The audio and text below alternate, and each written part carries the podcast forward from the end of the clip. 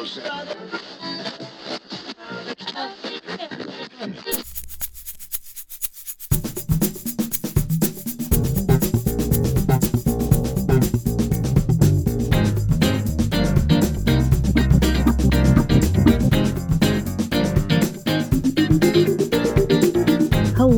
and welcome back. This is Pop Law. I am Desiree, And I am Tyrone, and we are not, not, your, attorneys. I know we've been gone for a minute. Like, you can't fault us for that because life just happens. Oh, Lord, um, y'all missed us. Like we are still missing this Formation World Tour DVD.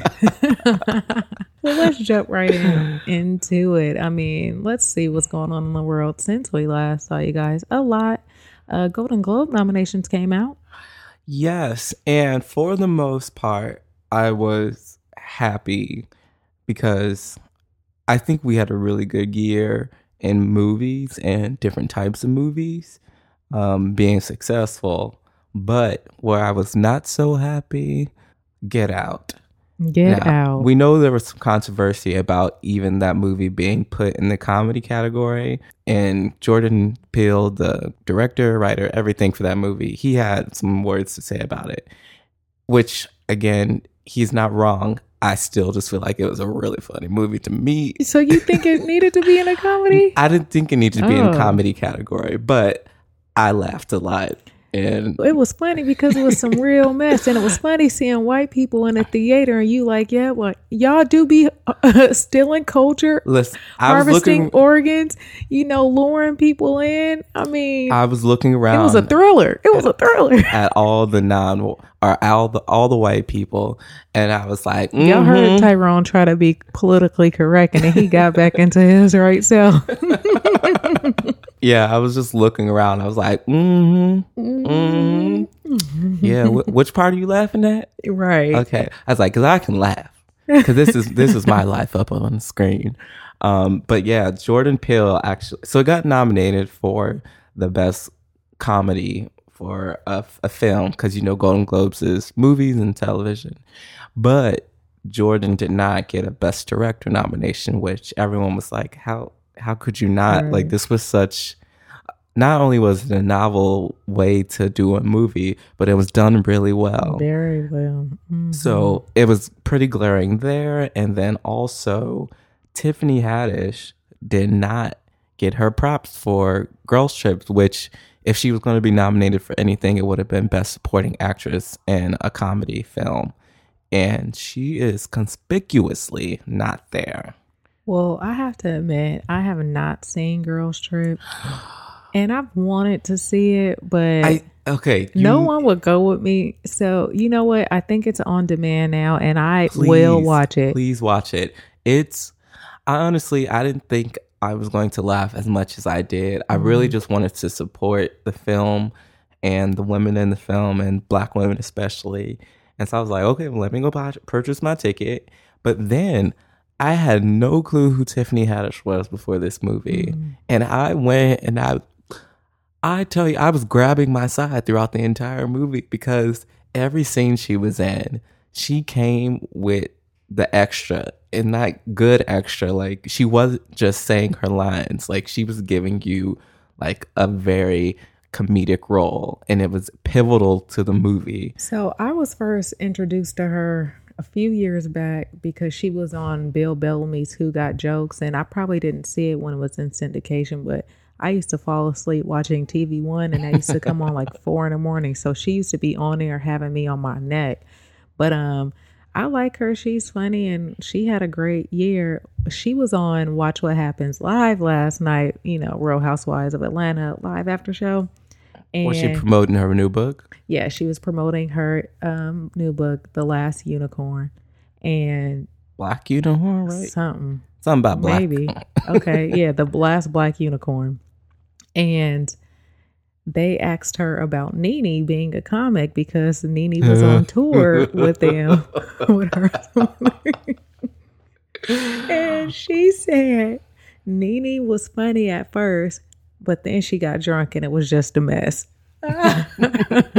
so I don't think Nene stayed on the comedy tour, but I thought that was funny coming from a comedian who is doing so well because I remember other comedians they had criticism towards Nene being a comic and doing stand up tours and Nene was clapping back at them. So far, I haven't uh, heard her say anything about Tiffany. So, I mean, I think Tiffany is just a truth teller and she's a great storyteller.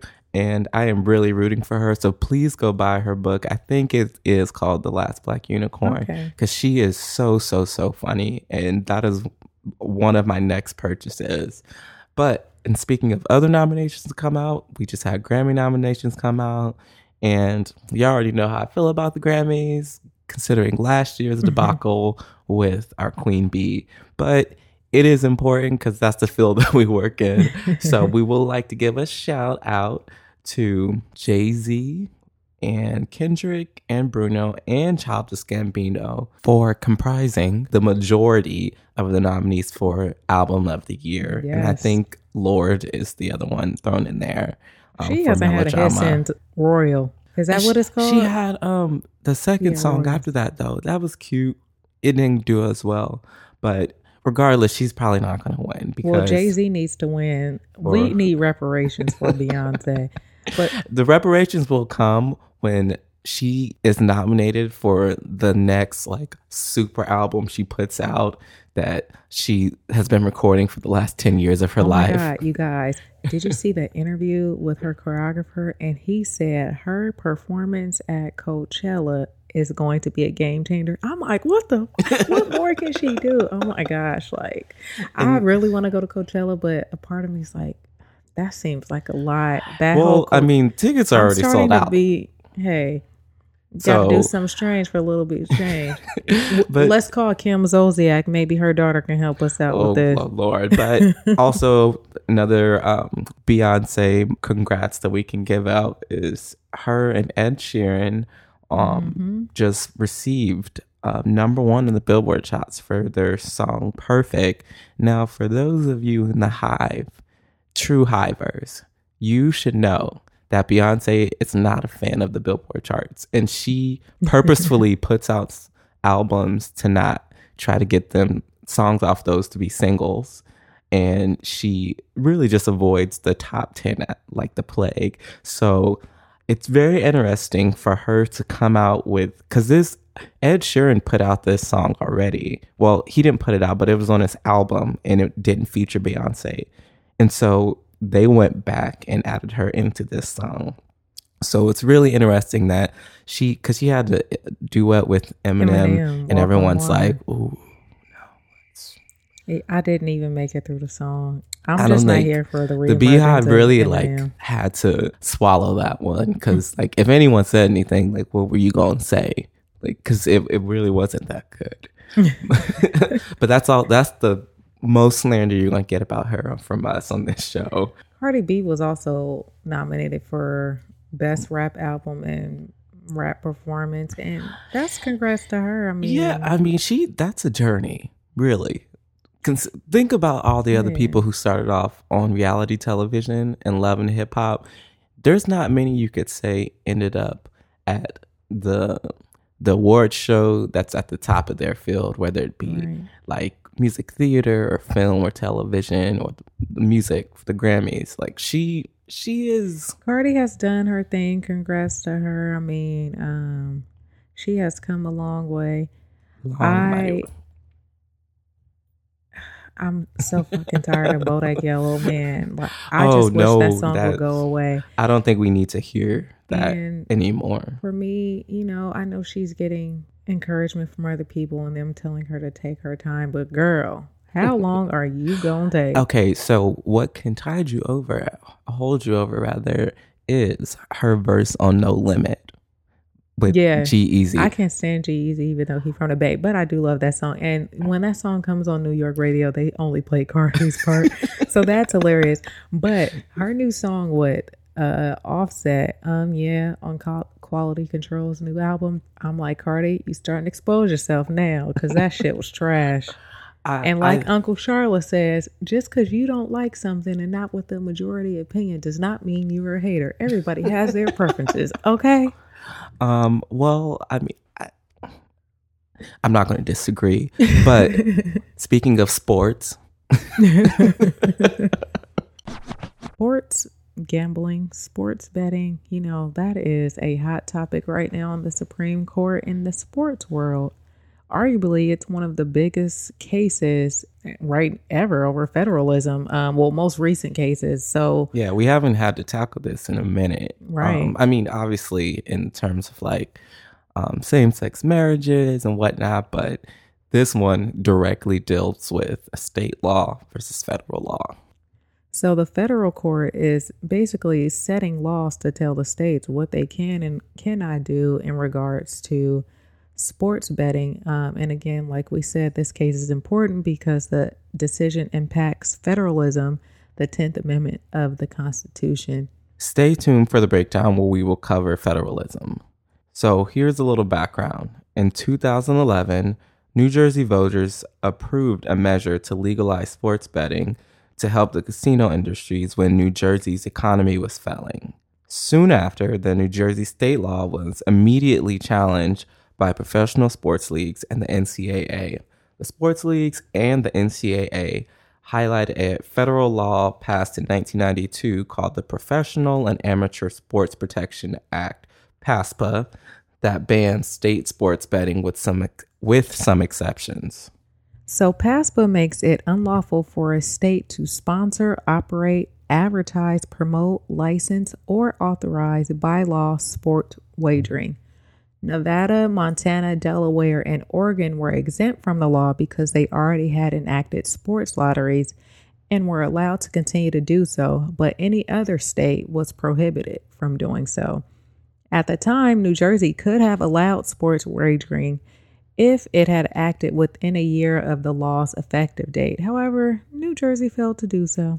Therefore, under federal law, New Jersey could not participate in sports betting. So, in 2012, New Jersey officially passed the law to allow sports betting. Sports leagues challenged the law, citing the 1992 law, and they won in federal court. And in 2014, New Jersey tried to pass a new law that repealed key provisions of its prohibitions on sports wagering to the extent they applied at racetracks and casinos. And yet again, the courts ruled against the state and decided in favor of the professional sports team and NCAA. This 2014 decision led to New Jersey Governor Chris Christie to take the case to Supreme Court. So, in the case Christie versus NCAA, New Jersey sees the case as a states' right issue and argues that the 1992 law is unconstitutional because it violates the so called anti commandeering principle of the 10th Amendment that bars Congress from ordering states to participate in a federal regulatory scheme. New Jersey got wise and they were like, okay, let's try something else. so it repealed state regulations on gambling to make it a purely private matter. The NCAA and the major sports major professional sports organizations sued New Jersey again and won in court. Um, the state is now appealing the decision in the Supreme Court. Oral arguments took place December 4th, 2017, and both sides argued their cases before Supreme Court justices. New Jersey lawyer Theodore Olson argues that Congress is limited to exercising its legislative authority directly over individuals rather than over states. The Supreme Court noted that there is no clear federal policy addressing sports betting. They suggested that instead, the federal law is directed at the state, telling the states what to do. That falls within commandeering. Justice Kennedy suggested that the federal law leaves in place a state law that the state does not want. So the citizens of the state of New Jersey are bound to obey a law that the state doesn't want, but that the federal government compels the state to have. Justice Samuel Alito suggested that Congress could have prohibited sports gambling itself instead of forcing the state to do so, but it chose not to. West Virginia and 17 other states and the governors of three more are siding with New Jersey in the case. They say in court briefs that if the high court sides with the sporting leagues, Congress could appeal the entire machinery of state government, legislatures, executives, and courts to maintain and enforce repeal, repealed state laws at the behest of the federal government. That's a lofty thing there. Lawyers for the sports leagues suggest that the federal law does not run afoul of the Constitution because it doesn't force the states to take any action or become a part of any federal regulatory scheme. It simply prohibits sports betting in the states. This case turns on a fundamental distinction between commandeering and preemption. Principal Deputy Solicitor General Jeffrey B. Wall stated that Congress may not require states to enact or maintain federally prescribed regulations, but it may and routinely does prohibit states from adopting laws that conflict with federal policy. Ultimately, Christie versus NCAA is probably the most important federalism case on the court's docket this year because it will have ramifications far beyond the confines of sports betting in New Jersey, and it could impact a broad range of other policy domains where the states are rolling back pre existing prohibitions in the shadow of stricter federal laws. So we can expect a ruling from the court in June 2018. Again, make sure you guys stay tuned for the breakdown where we will let you know about the 10th Amendment of the Constitution. Now on to DMX. So it looks like he may be headed to prison because he couldn't pay his taxes and tax season is coming. So make sure y'all prepared. And if anybody said they go pay you back with a tax money, they not. Listen, there's no reason that you should not be able to get your taxes done by April 15th, I believe. yeah. Even like last year, I think in the year before last, maybe too, the H&R Block girl, H&R Block, they give you the tools now. You don't even have to pay to file your, I think it's both state and federal taxes. You can file for free online. Like, and you could take them in and they will do it as long as you're just using the easy 40 and you meet like an income requirement. Mm-hmm. But like, y'all get your taxes in and please, like, pay what you're supposed to pay. right. Rapper DMX, real name Earl Simmons, was facing a 14 count indictment over allegedly avoiding paying 1.7 million in federal taxes by hiding his income. If he was found guilty of all counts, he was facing up to 44 years of prison time. Whew. Can I just say, if they go send Ron Isley to jail over taxes, they go send DMX to jail over taxes. Well, the indictment alleged that DMX's earnings from musical recordings and performances from 2002 through 2005 meant that he owed federal income tax liabilities of approximately 1.7 million, and those early liabilities went unpaid. Then from 2010 through 2015, DMX earned over 2.3 million. I'm just happy to see he out here working and making money because drugs are. How, how was he making thing. money? Wasn't he in jail? I don't know, but in between that, I know he was doing shows, and then the Ruff Ryders tour. Well, that was recent, but okay. okay.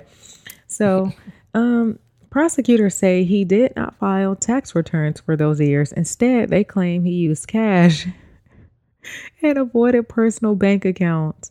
He used the bank accounts.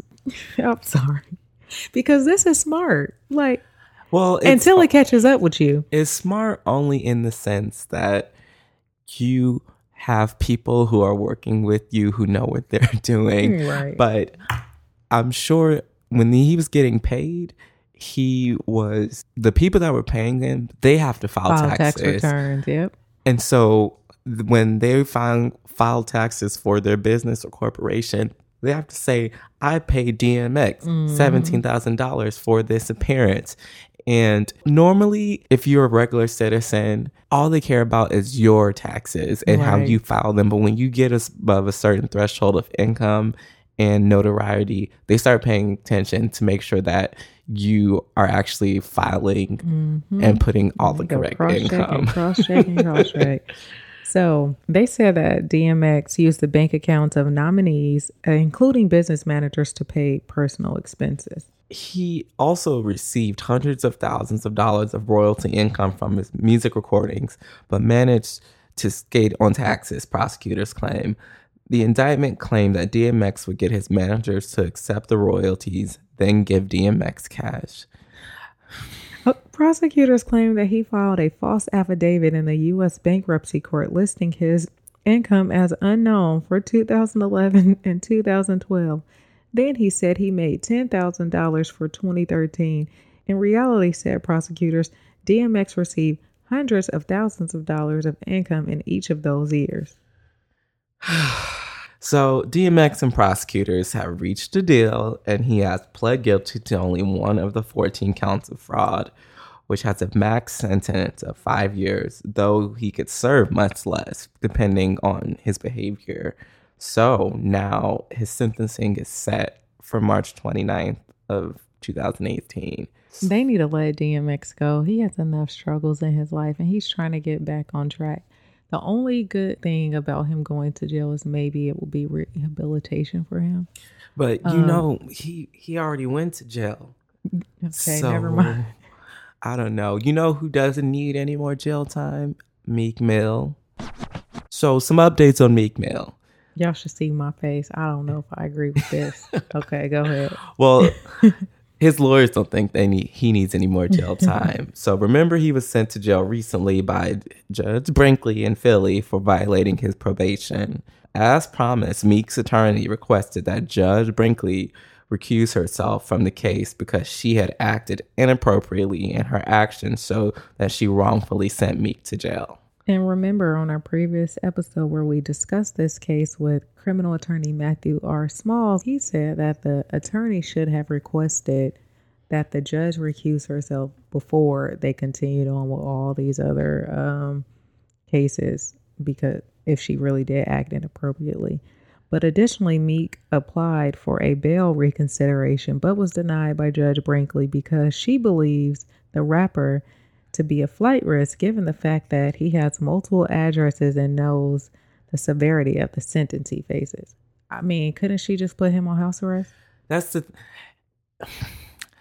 Listen, right there, I was like, I don't necessarily think he's a flight risk if everyone and their mother knows that he is out on bail and someone is going to write like TMZ follows people around that are celebrities right. so they can rat them out. So let me tell y'all a funny story real quick. My cousin lives in Philly and my aunt went to visit my cousin. My aunt's from Philly too, but she doesn't live there anymore. And so it was a billboard up and my aunt was like, Oh shoot, Philly is changing so much. My cousin was like, Yeah, it is. She was like, They're building a new mall. Like, I can't believe it. They putting a mall right in the hood. And my cousin was like, Mom, what are you talking about? She was like, Meek Mill. That's a mall, ain't it? That's a new mall. and then my um and my cousin was like, No, mom, that's a rapper. It's a rapper, Meek Mill. my aunt goes, Oh, well, it must be something serious then if they need to do all that and put a billboard. oh people, you gotta love them sometimes. Oh my god. Um well, they tried something else after they couldn't get a bail reconsideration. So Meek's Mill team filed an original writ of habeas corpus motion to have Meek immediate released on November 28th, but this was denied by the Pennsylvania Superior Court the same day. And for those of you who don't know, um, a writ of habeas corpus is just a motion that you send to the judge when you think someone has been um, detained with illegally or without a reason. So that's what they're trying to say. Like she has him in jail for no reason, essentially. Right. So Meek's team has since appealed the denial of bail reconsideration with the Superior Court and jail sentence as a whole. And probably the most fascinating update of all of this is that there may be an ongoing FBI investigation into Judge Brinkley's actions, and Meek's team is hoping to use the existence of the investigation as a basis to have Judge Brinkley removed from the case.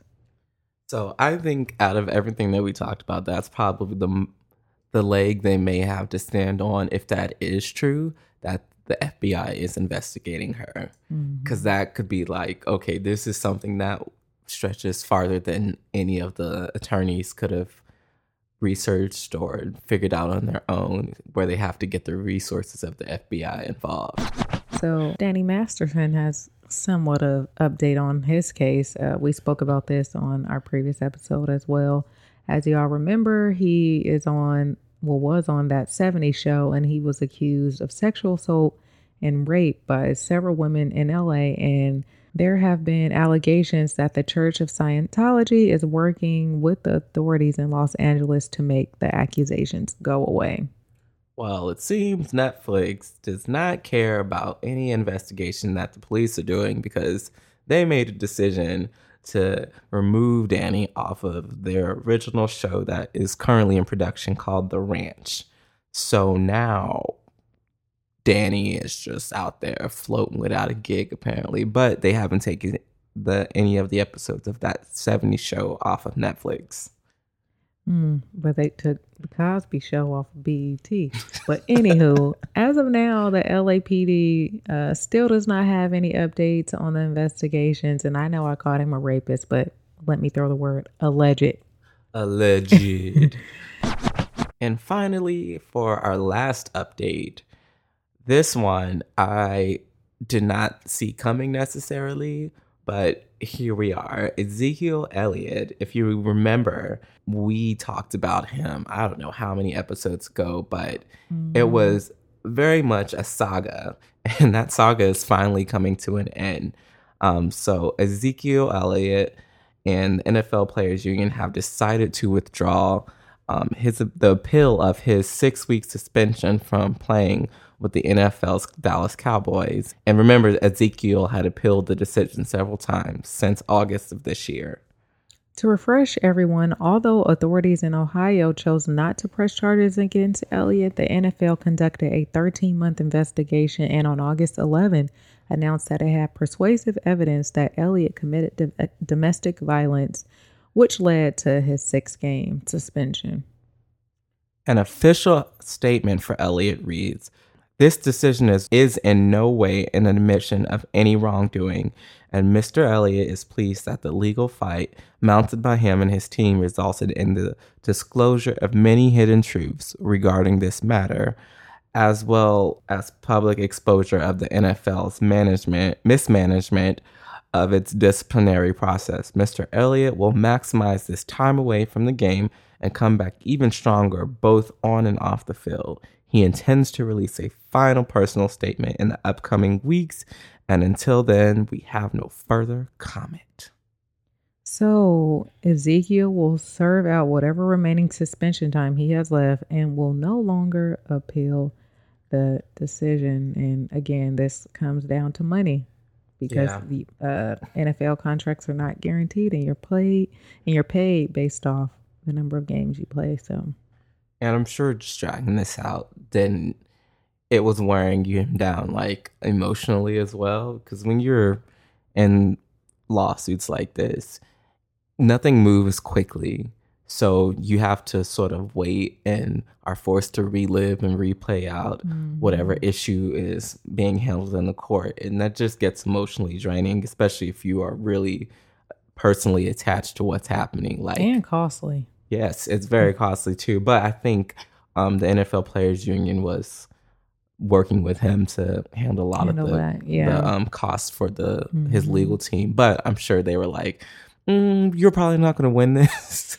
and I just need to go on a tangent real quick about the NFL Players Association. I can't remember this dude's name, but his name doesn't matter. He is over the NFL's Player Association, I believe the president, and was trying to take the $100 million that the NFL was going to offer the players to go to their causes, um, to support whatever causes they had, instead of them kneeling during the game. And no, that is not what the kneel is about. The kneel is about the unarmed black and brown people getting killed by the police. It has nothing to do with the flag. It has nothing to do with the military. Mm. And for you to say, oh, let's just stand up for the national anthem and take this money. Absolutely not. People think that they can buy their way out all the time. And then this is why we're fighting the same fight as our parents because you do stuff like this. So ultimately, I think this was a divide and conquer situation because some players who are really down for the cause decided that they're not going to be a part of the NFL Players Association with this dude leading the pack and wanting to take that money. Eventually, you know, the Player Association decided not to take the money, but to even consider that is Yeah. just completely ridiculous because that is not what the fight is about. And I was just very upset. I agree with everything you just said. This is the breakdown. breakdown. And today's topic federalism and the 10th Amendment. The 10th Amendment to the United States Constitution is part of the Bill of Rights. The 10th Amendment states the powers not delegated to the United States by the Constitution nor prohibited by it to the states are reserved to the states respectively or to the people. It expresses the principle of federalism and states' rights, which strictly supports the entire plan of the original Constitution for the United States of America by stating that the federal government possesses only those powers delegated to it by the United States Constitution. All remaining powers are reserved for the states or the people. The Supreme Court rarely declares laws unconstitutional for violating the 10th Amendment. In the modern era, the court has only done so where the federal government compels the states to enforce federal statutes. In 1992, in New York versus the United States, for only the second time in 55 years, the Supreme Court invalidated a portion of a federal law for violating the 10th Amendment. And that was the breakdown. Well, that wraps up another episode. Um, we just want to wish you like happy holidays. We know everyone doesn't celebrate Christmas, so by the time our next episode comes out, it may have been the entirety of Hanukkah that has happened, Kwanzaa. and or Kwanzaa, summer or winter solstice, The New uh, Year. the New Year. So, you know, everyone has their things that they're trying to do this holiday season. So, um, don't be all up on us. but we are thinking of y'all. Please let us know of any topics, ideas, guests uh, that you think should come on. We see your comments and feedback, and you know, um, we'll keep you updated on some of your favorite cases. I know people have reached out to us about that. So, Oh, also, Donald Trump did not bring Christmas back. I don't care what he says. he said that. oh my god. Well, this Christmas, well, I'll be in New York Christmas Day, but after that and going into the new year, I'm going to be in the motherland. you know, it's my first time. So, You know what? The motherland. Speaking of the motherland, I just took a DNA test. you did. Did you So get I- your result? I haven't got my results back, but I may do a reveal on an episode about where my origins are because y'all know black people don't know where we really from. I know. Yes. Let us know. We just I want to do mine, but I'm scared. I think it depends on who you use because some of them are not very accurate to the geographic location. They can mm-hmm. get you generally to a region, but it's hard because countries, especially in Africa, they weren't they didn't have the boundaries necessarily that they Right. did today. But uh, but super excited. I've been also hanging out on Ancestry.com trying to piece together what I can in the US portion of things to see if it was like a direct line from Africa or did like was there a stopover down in the Caribbean and so it's interesting because Yeah. you know black people Keep we just updated because don't know our I've lineage. been saying for years I was going to do that, but I never have. So, hey, this might be some motivation once we get your results. well um that wraps it up i will be saying hello and waving to you all um on the interwebs down from the key west girl um trying to get my tan on not even at all i'm too dark for that but i will be up under a parasol or an umbrella with my short shorts um trying not to get bit by a shark so just remember we are not Your attorneys. Bye, y'all. Bye.